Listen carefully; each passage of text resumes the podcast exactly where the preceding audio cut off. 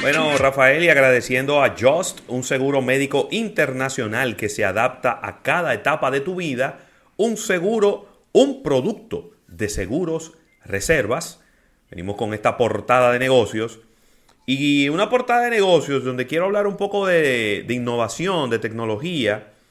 Y es que June Brands, June Brands, que es la dueña de Taco Bell, entre otras marcas, acaba de comprar a eh, Quantum.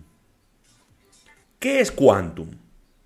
Bueno, Quantum es una compañía que usa inteligencia artificial para hacer desarrollo de analíticas en los insights de los consumidores y para hacer marketing.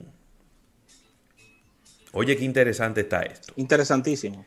Es decir, que ellos planean utilizar esta adquisición, Rafael, que aunque no se ha dicho cuánto pagó June Brands por la compra de esta empresa, planean utilizar esta adquisición para optimizar su gasto de marketing, su inversión en marketing, dándole pie, eh, o bueno, dándole un poquito de ventaja con relación a lo que son sus rivales en el negocio de la comida rápida.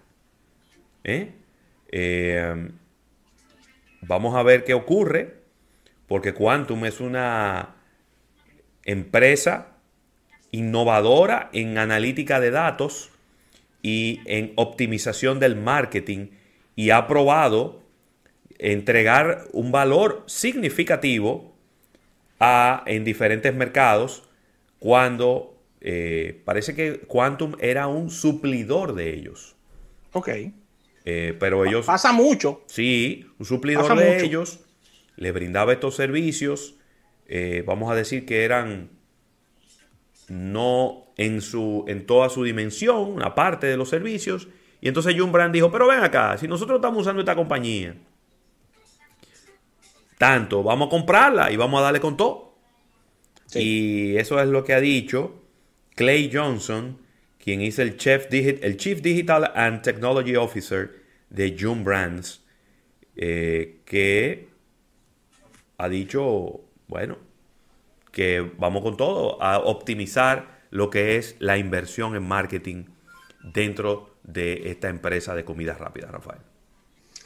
Excelente todo esto, Ravelo. De verdad que eh, habla muy bien de hacia dónde va el futuro del tema de las franquicias, de los restaurantes que, que muchas veces la gente piensa que estas franquicias van divorciadas de lo que es la tecnología y cada vez están más cerca y cada vez necesitan más de ellas. Mira, Ravelo, una noticia que sé que estaremos también analizando el próximo viernes en la sección de marketing deportivo, pero sale en el día de hoy y quizás debemos dar una pixelada, tú que le has dado mucho seguimiento.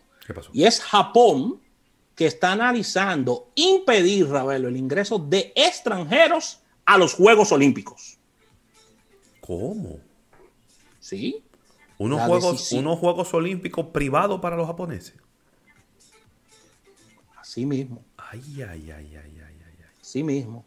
La decisión eh, sobre la entrada de visitantes se tomará ya nuevamente a finales de mes pero las consideraciones han ido creciendo por parte del comité eh, organizador de estos Juegos Olímpicos japoneses, que está analizando el gobierno impedir que espectadores extranjeros acudan a los Juegos en temor de propagación del virus. Así que recuerden que estos Juegos Olímpicos han tenido muchas situaciones donde inclusive se llegó a decir que se suspenda y, bueno, el Japón... Los, pospusieron. Sí, sí, no, pero no, una posposición es una cosa, se ha hablado de suspender los juegos, que no se hagan. Eso no se, ha eso no se ha suspendido nada más por una sola razón, Rafael. ¿Por cuál? ¿Tú quieres que te diga cuál es? Porque es Japón.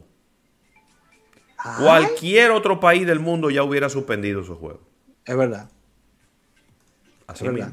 Así que la decisión sobre la posible entrada de visitantes eh, es una decisión muy importante y los anfitriones nipones eh, también definirán hacia finales de abril cuánto público podrá entrar a las sedes de competición, eh, de competición olímpica.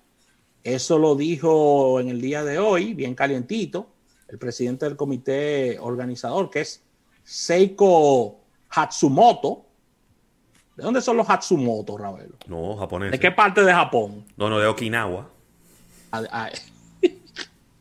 Así que ahí está Ravelo. Pero, independientemente de todo, esto le quita lucidez al evento, ya que los Juegos Olímpicos es una partida, una unión de países que de todas partes del mundo visitan estos Juegos siguiendo a sus selecciones y a sus países. Así que déjame ver, a partir del próximo 23 de julio eh, son estos Juegos Olímpicos y los Paralímpicos son el 24 de agosto.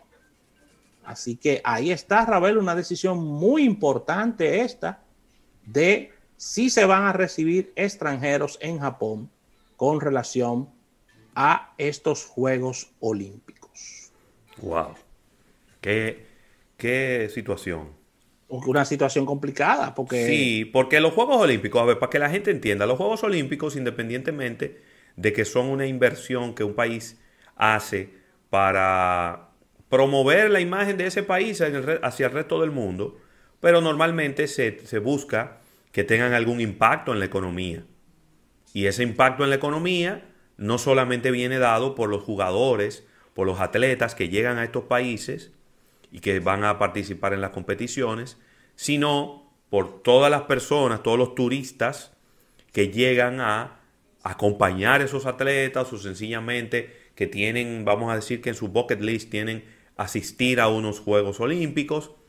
Y entonces llegan y se hospedan en los hoteles, eh, compran comida, compran souvenirs, compran todo lo que está relacionado con estos Juegos Olímpicos. En el caso de que no se aceptara personas que vengan de otros países, turistas que vengan de otros países, pues entonces obviamente el impacto va a ser muy, muy reducido en lo que es la economía. Yo te voy a decir algo, ya eso se convirtió en un problema como tú quieras. De la manera como tú lo quieras ver, los Juegos Olímpicos se convirtieron en un problema. Ya tienen un año de pospuestos. Yo no me, no me quiero ni imaginar cuánto más se ha tenido que invertir para poder llevar a cabo estos Juegos Olímpicos. Y ahora ni siquiera va a tener un impacto en el turismo de ese país. claro, porque el cálculo, el cálculo de recaudaciones inmediatamente se cae con, con lo que es el impedimento de entrada de extranjeros, porque ahí es que está la gracia económica de todo esto. Así que eh, ya lo saben. Sí, señor. Bien, Ravel, y con esta información cerramos esta portada de negocios. Claro, agradeciendo a Just, un seguro médico internacional que se adapta a cada etapa de tu vida, un producto de seguros reserva. Vamos a un break comercial cuando regresemos. Atención a los que tienen mascotas. Un gato, un perro, un pajarito, un pececito. Porque vamos a estar conversando con Manuel Moreira de una aplicación que está disponible ya en la República Dominicana para que usted pueda comprar todo lo relacionado con su mascota sin tener que moverse para ningún lado. Venimos de inmediato.